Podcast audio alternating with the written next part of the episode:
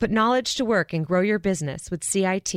From transportation to healthcare to manufacturing, CIT offers commercial lending, leasing, and treasury management services for small and middle market businesses. Learn more at CIT.com. Put knowledge to work.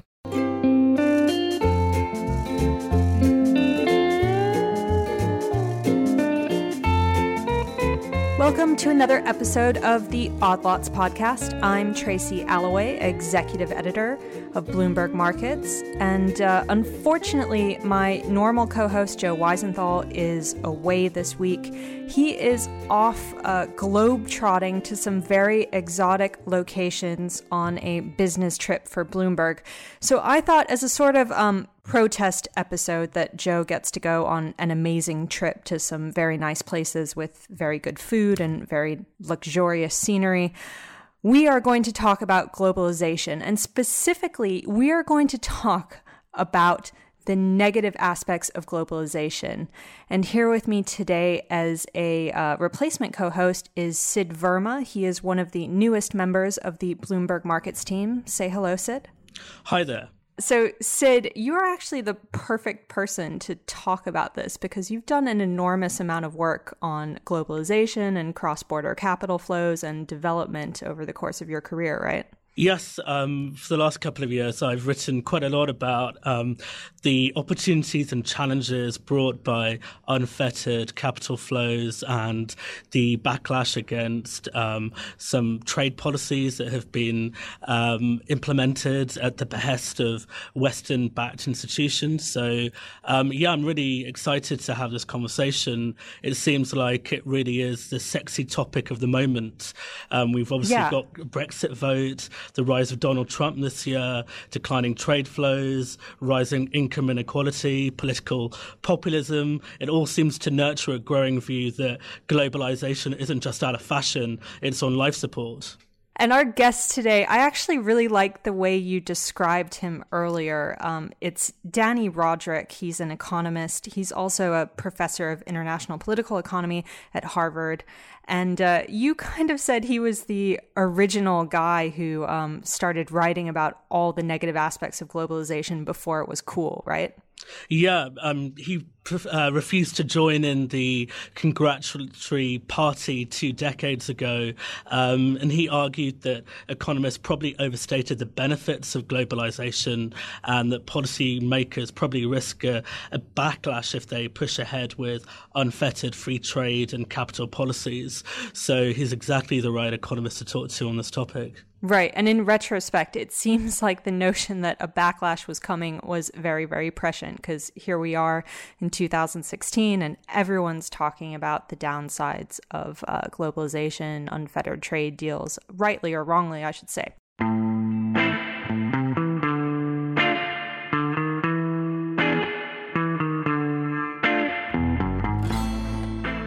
Well, without further ado, uh, Dani Rodrik, thank you so much for joining us today.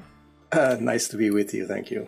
Should we maybe start with this idea of a backlash? Uh, you know, to what extent was the criticism that we are seeing now of globalization, to what extent was that inevitable based on what's happened over the past two decades and beyond?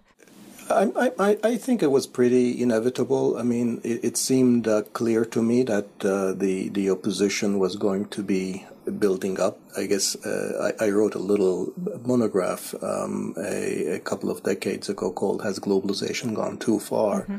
And then you know it was different kinds of characters that were sort of uh, it was Pat Buchanan, and uh, you know in Europe it was the uh, the truckers protesting and the agriculturalists and and so there were, you know, sort of other kinds of uh, people on the scene, uh, but um, the general trends were, were, were pretty easy to see, and, and, and they arose from some basic fundamentals that uh, the, the, the kind of overall economic benefits of, of globalization uh, sort of began to be swamped by a lot of concerns about redistribution, about what was happening to specific communities, about uh, the the elites uh, getting sort of uh, um, uh, uprooted from uh, sort of their national setting, and then the larger gap opening up between the uh, the people who controlled the politics and what was happening, and, and the ordinary people um, and uh, sort of you know decision making moving moving away from national capitals to uh, uh, to weird places like Brussels or Geneva or, or sort of multinationals and banks in, in, you know in closed doors. And, and so historically, of course, this was also not the first time we were seeing this, uh, that we've had an era of, of high globalization uh, during the gold standard. And, and, uh, and it, came, it came to a rather abrupt end uh, for many of the same reasons. Um, uh, I don't think we are up uh, quite the same kind of crisis at, at, this point. I think the uh, the kind of globalization we have has uh, much firmer foundations than uh, than uh, was the case under the gold uh, gold standard. but I, I, do think we have pushed it further than it can go, either economically, actually, or politically. I like the idea that we're not necessarily facing a huge crisis when it comes to a, a, globalization backlash. What exact can you spell out what exactly makes it different this time compared to, for instance, the end of the gold standard? Yeah. I mean, I think we're in a much better, you know, despite all the, the backlash, the fact is that uh, we have much stronger institutions um, uh, today compared to uh, the 1920s and 1930s, the interwar period, um, when the gold standard uh, eventually collapsed.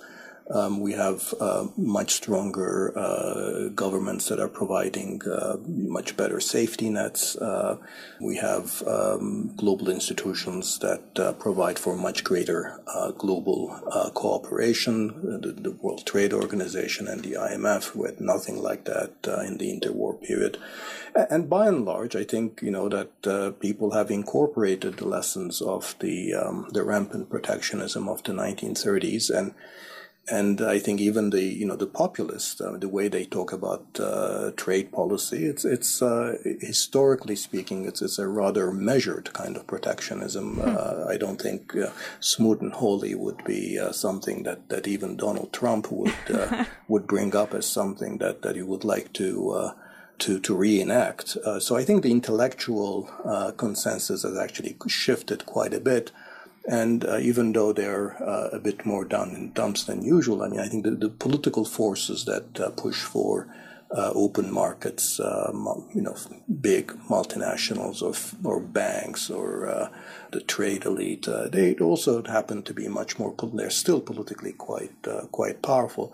So I don't see a fundamental breaking down of the system in the way that, that we saw. but that doesn't mean that I, you know, that you know, we could, you know, seriously mismanage the situation and in fact fuel uh, the rise of uh, and the growth of, of uh, populism that uh, I think, you know, the, the damage will be not just to globalization. I think the damage will be to our uh, liberal democratic order. I think that's, uh, that's in fact a, a much bigger price to pay. So, Dani, you mentioned the idea that globalization may in some way have been mismanaged. Can you spell out exactly what you mean by that and give us maybe some examples? I think I, I, I timed the transition to uh, the 1990s, where I think we began to mush, push for a model of, of globalization that I call hyperglobalization, mm. uh, which is uh, where gradually globalization turned into an end uh, for itself uh, rather than being a, a, means to an end. And, and we saw increasingly um, governments negotiating deals or, or undertaking uh, changes in policies that, that, that began to constrain um, uh, what they could do domestically, began to constrain the way that they could address uh, domestic um, uh, concerns and uh, and uh, oversold the benefits of the resulting arrangements and didn't pay a whole lot of attention uh, to the disruption that those things would cause. And I think if there were sort of two concrete things, uh, one was the creation of the World Trade Organization in the 90s, which which uh, went significantly beyond any trade agreement that had been negotiated. And what really stands out about the WTO uh, is that uh, it reached significantly beyond borders into uh, deep domestic territory in economic policymaking, uh, sort of with broad uh, set of restrictions on, on what governments could do in the way of dealing with subsidies in, in the area of, of health and safety standards with respect to intellectual property rights. And on the financial side, of course, even though this was not an international agreement, uh, by and large, uh, complete mobility of, of capital, uh, particularly of short term financial capital, became effectively the norm uh, through uh, the workings of the European Union and on, and on a broader scale through the OECD.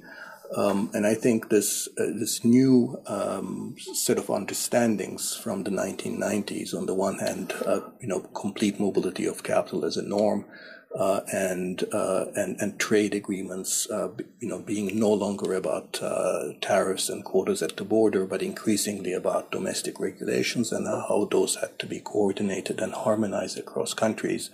I think sort of both um, made domestic economic policy making much more uh, hostage, left it much more hostage to uh, this sort of you know these anonymous forces of globalization uh, and, and and created this this juncture between sort of you know where uh, you know the life that the ordinary people were living uh, and their their own economic existence. Uh, and the kind of policy making that happened uh, at that sort of international uh, sort of globalization or hyper globalization driven sphere. We are going to take a quick break for our sponsors. Put knowledge to work and grow your business with CIT. From transportation to healthcare to manufacturing, CIT offers commercial lending, leasing, and treasury management services for small and middle market businesses. Learn more at CIT.com. Put knowledge to work.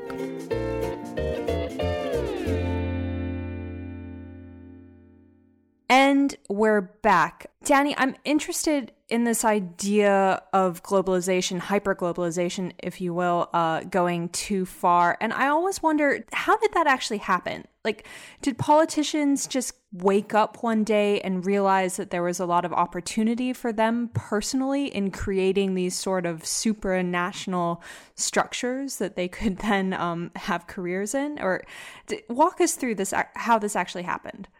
Um, you know, it, it's a combination, as usual, of, of interests and ideas. Mm. On the one hand, of course, you had very specific interests uh, at work, um, and so in, in, in, financial globalization, of course, there were you know banks that became bigger and were interested in in, in remo- removing impediments to, to capital flows and and uh, across borders. Uh, you had multinationals who wanted to get market access and therefore were interested in, in, in, reshaping the regulations of different countries so as to remove impediments in terms of their being able to access these markets. So you, you had definitely interests at play. Uh, but there was also, you know, ideas. I mean, sort of the whole, you know, ideational context of uh, how these things happened in the 1990s um, had as its background, uh, of course, sort of the, the, the notion that uh, you know markets couldn't do much wrong, that uh, that governments, uh, when they intervened, uh, would only sort of muck things around, mm-hmm. and that you know sort of that that trade liberalization in the 50s and 60s and 70s had been um, you know, had been had produced a booming world economy, and therefore, which by the way was is true, uh, but then sort of the misleading uh, conclusion was drawn that therefore this was the most important thing to keep doing. So effectively, a good thing was taken too far, in my view.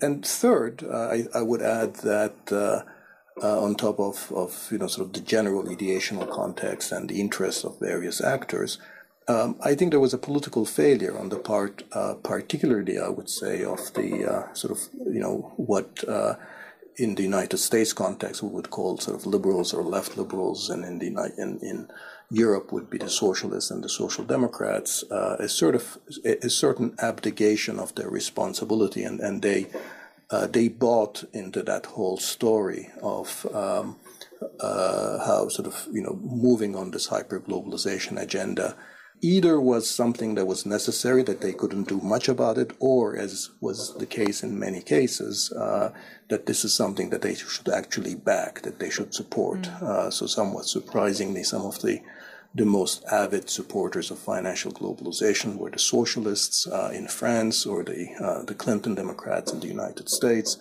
Uh, so I think you know, sort of the, the political group that uh, you might have thought uh, would have acted as a brake. In fact, uh, it was very much in uh, behind this this push towards hyperglobalization. So I think that that's I think is sort of the combination um, of uh, of the forces that brought us to um, to to where we are.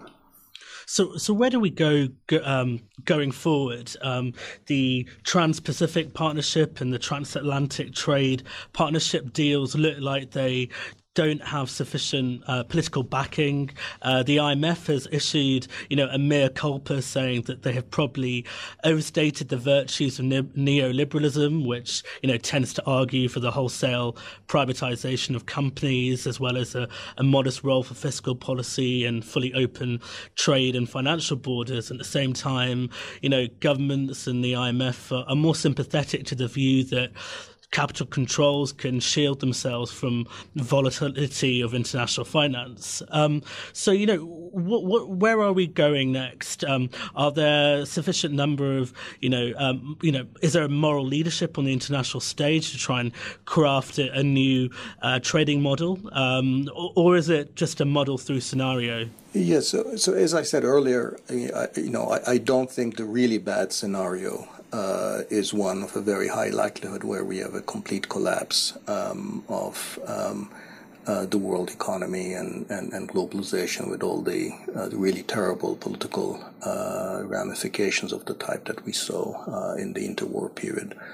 But, but leaving that aside, I, I, I think whether we take a, a, relatively good path or a relatively ugly path um, depends largely on how the um, mainstream political groups uh, react, um, and and that's both sort of you know center right, center left parties, uh, and um, also the, the, the technocratic establishment. Now, I think both of these groups have have are sort of halfway down the line. I mean, as you say, there has been a sort of mea culpa of sorts uh, on a number of different dimensions. Uh, you know, that you know the the free mobility of capital. I think sort of the consensus around that has dissipated, and even the IMF is saying, you know, that that we need to uh, you know accept that there are circumstances under which capital controls might make sense.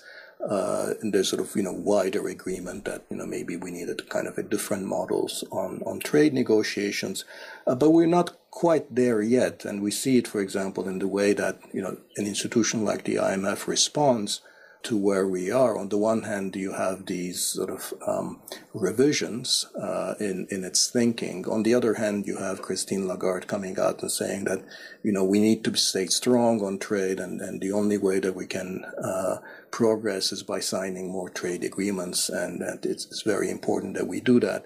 Uh, so I think you know the, the realization hasn't sunk in that the way that you respond to these things is is is is not by you know, simply doing a better marketing job on the benefits of trade. That's not the issue. Uh, the issue is is that ordinary people feel uh, that um, policymaking and and and the, and the technocratic and policy elites are pursuing a set of interests which is not theirs, and and uh, and and and the, the main constraint that the world economy faces right now is not that it is not sufficiently open, and so you need to sign new trade agreements. The main constraint is that it's lacking the legitimacy in the eyes of the ordinary people that you need to sustain a, a moderately open economy. And once you realize that the main constraint is leg- legitimacy, not lack of openness, then you have to really start thinking that, that what we should be doing is not pushing for more trade agreements, but really fundamentally revisiting uh, what we are negotiating when we talk about trade. And we're not there yet. But, Dani, this is where I get confused because when people talk about reforming trade or better distributing um, the benefits of free trade, it seems like by doing that, by definition, you almost go into protectionism, right? Because uh, you know, improving trade for for one group is inevitably going to uh, be good from their perspective and perhaps bad for someone else. So, how do you make it better without automatically going backwards and entering a sort of protectionist, everyone for themselves game? Yeah, I think one of the obstacles uh, in in thinking creatively and productively about uh, the, the, the world of trade is that we have this.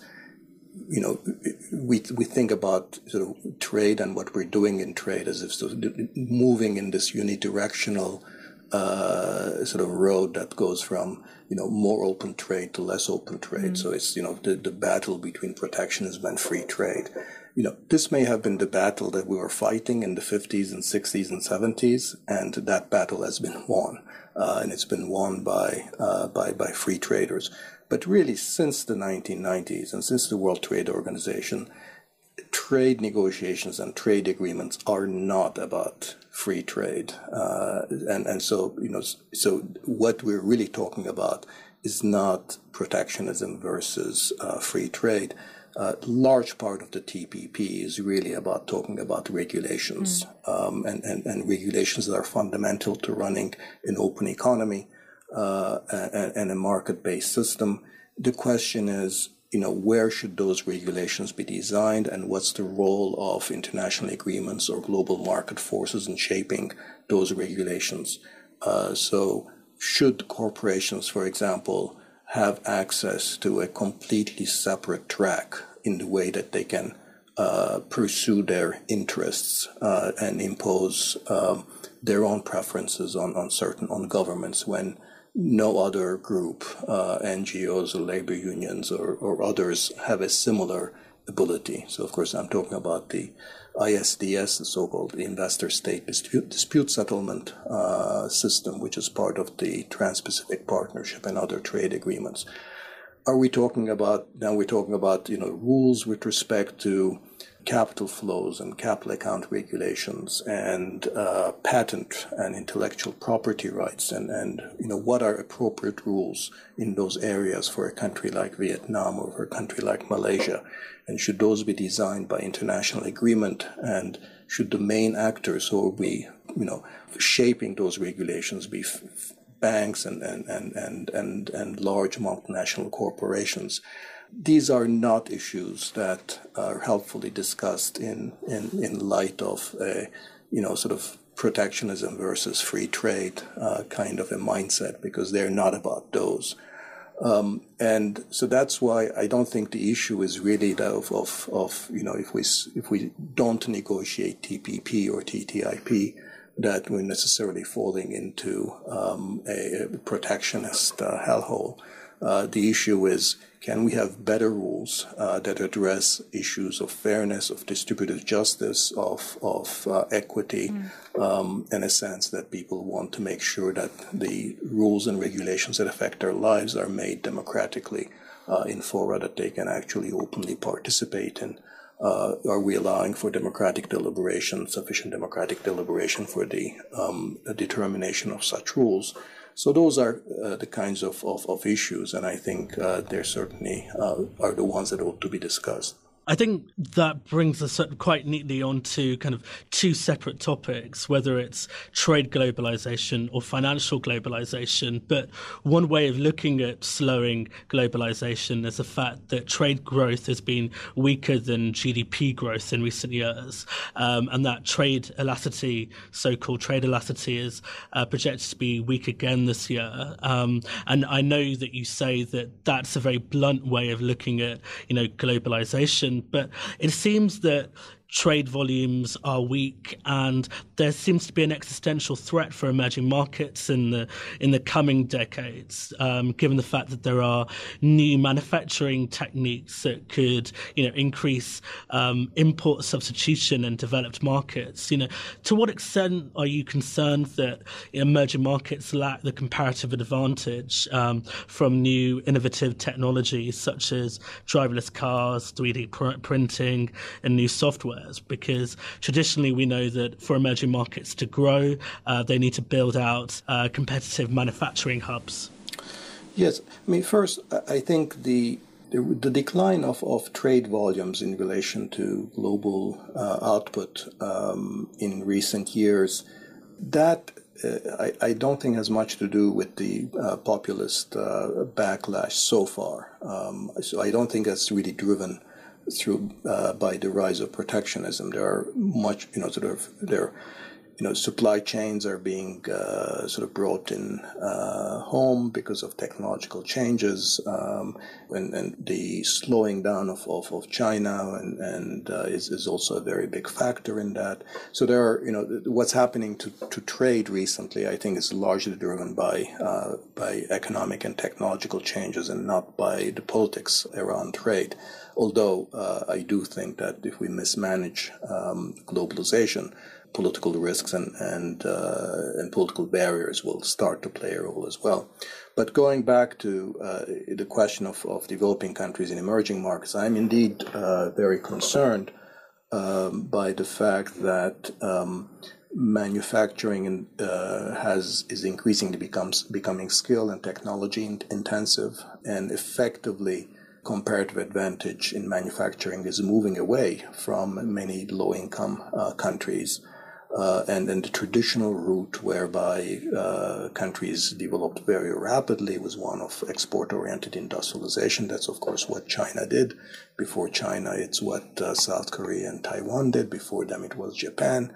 And what we see around the world these days is is that uh, that really uh, a, a, process of what I've called premature deindustrialization in low to middle income countries mm-hmm. that they're uh, that they are becoming deindustrialized at very low levels of development and manufacturing isn't serving the kind of escalator role that it did.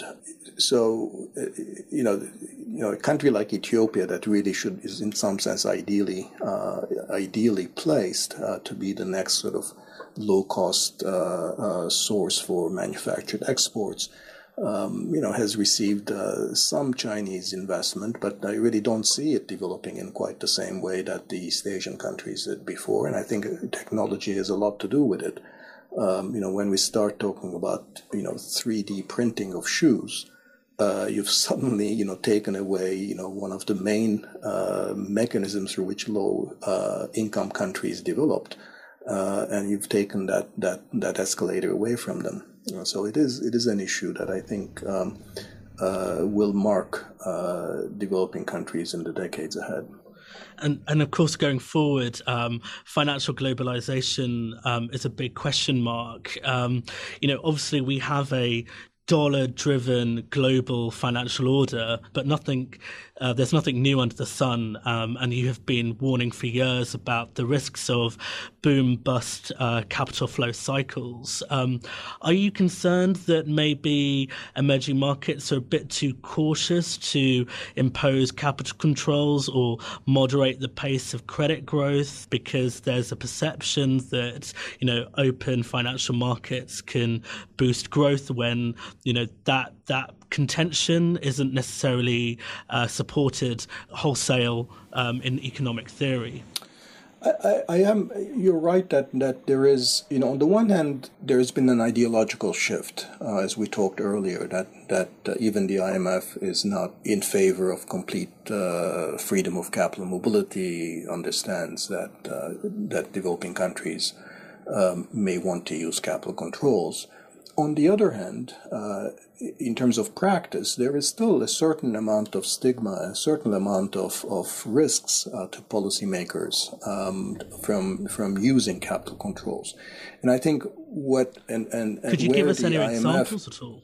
I'm sorry. Could you give us any examples at all? Well, I mean, most uh, you know sub-Saharan African countries still maintain uh, large, uh, maintain fairly open capital accounts, and and you know what what they want to be is they want to be you know seen as as you know particularly promising uh, frontier market economies. So you know, you know, we have now this this this new notion that we're marketing as frontier market economies, and then that sort of as you know as recipients of capital inflows and uh, and it doesn't seem like the right thing to do if you want to be perceived as a frontier uh, economy to, to actively manage capital flows. So you, these countries are getting very mixed messages from official institutions and financial markets.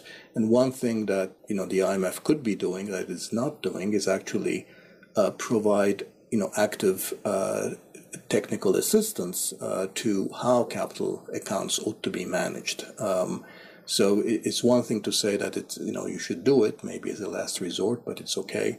Uh, but you know, policymakers in the developing world are, are, really concerned that you know they don't know how to do it. They worry that uh, that you know it'll be very easy to to circumvent um, controls. Uh, that there are not that many good examples around them. So I think that you know that it it becomes you know the the relatively less risky thing to do for reputational reasons, and not to you know want to do anything. Um, and uh, and I don't think um, international institutions are necessarily helping them all that much. We are going to have to leave it there, although I know we could keep talking about all of this for much, much longer. Dani Rodrik, thank you so much for joining us today. It was a pleasure.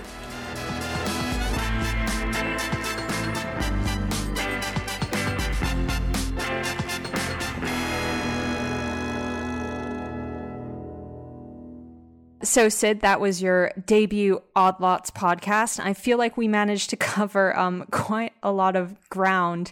Uh, let's see, we talked about hyperglobalization, technocrats, premature deindustrialization. Uh, what kind of caught your attention the most? I think I'm a bit concerned about the policy prescriptions to try and address this big problem because if you balkanize regulatory and legal policy at national borders, you're effectively increasing the cost of doing business and you therefore increase costs for goods and services, and that just unleashes bad inflation. Um, I'm just not sure this idea that supranational b- bodies have just too much control mm. um, and therefore we should be responsible responsive to democratic concerns. I mean, I guess I've now realised that I am a uh, authoritarian um, and I might be more right wing than I realised. Yeah, uh, the one thing I, I wish we'd asked is whether or not Professor Rodrik is happy with the fact that all of these issues seem to be getting more attention thanks to the rise of populist parties, uh, people like Donald Trump or the, the Brexit campaign in the UK, or whether he's concerned about the way in which those discussions are actually happening and whether the way the discussions are unfolding ends up being detrimental for everyone. I don't know. Yeah, I haven't seen anyone at a Donald Trump rally uh, hold up a sign arguing for control over pharmaceutical company, you know, pharmaceutical legislation. Um, right. So yes, um, there is a big disconnect between the populist uh, debates and the uh, the policy debates. Um, I also think China is the elephant in the room as well mm. because you know everyone argues that China should liberalize its capital, currency, and trade policies, and that can help um, re- you know rebalance its domestic economy and beef up its productivity. And if it does it could boost global aggregate demand and give globalization a new lease of life. But it seems that you know if you are against um, such liberalization efforts um, China should continue maybe with its status quo. And it seems like that could be quite a controversial stance to hold I feel like we are going to be talking about all these issues for quite some time to come, but again, we're going to have to leave it there for today. Uh, I'm Tracy Alloway. You can follow me on Twitter at Tracy Alloway. And I'm Sid Verma. Uh, you can follow me on Twitter at underscore Sid Verma. And Dani Rodrik is also on Twitter. He is at Rodrik Dani. Thanks for listening.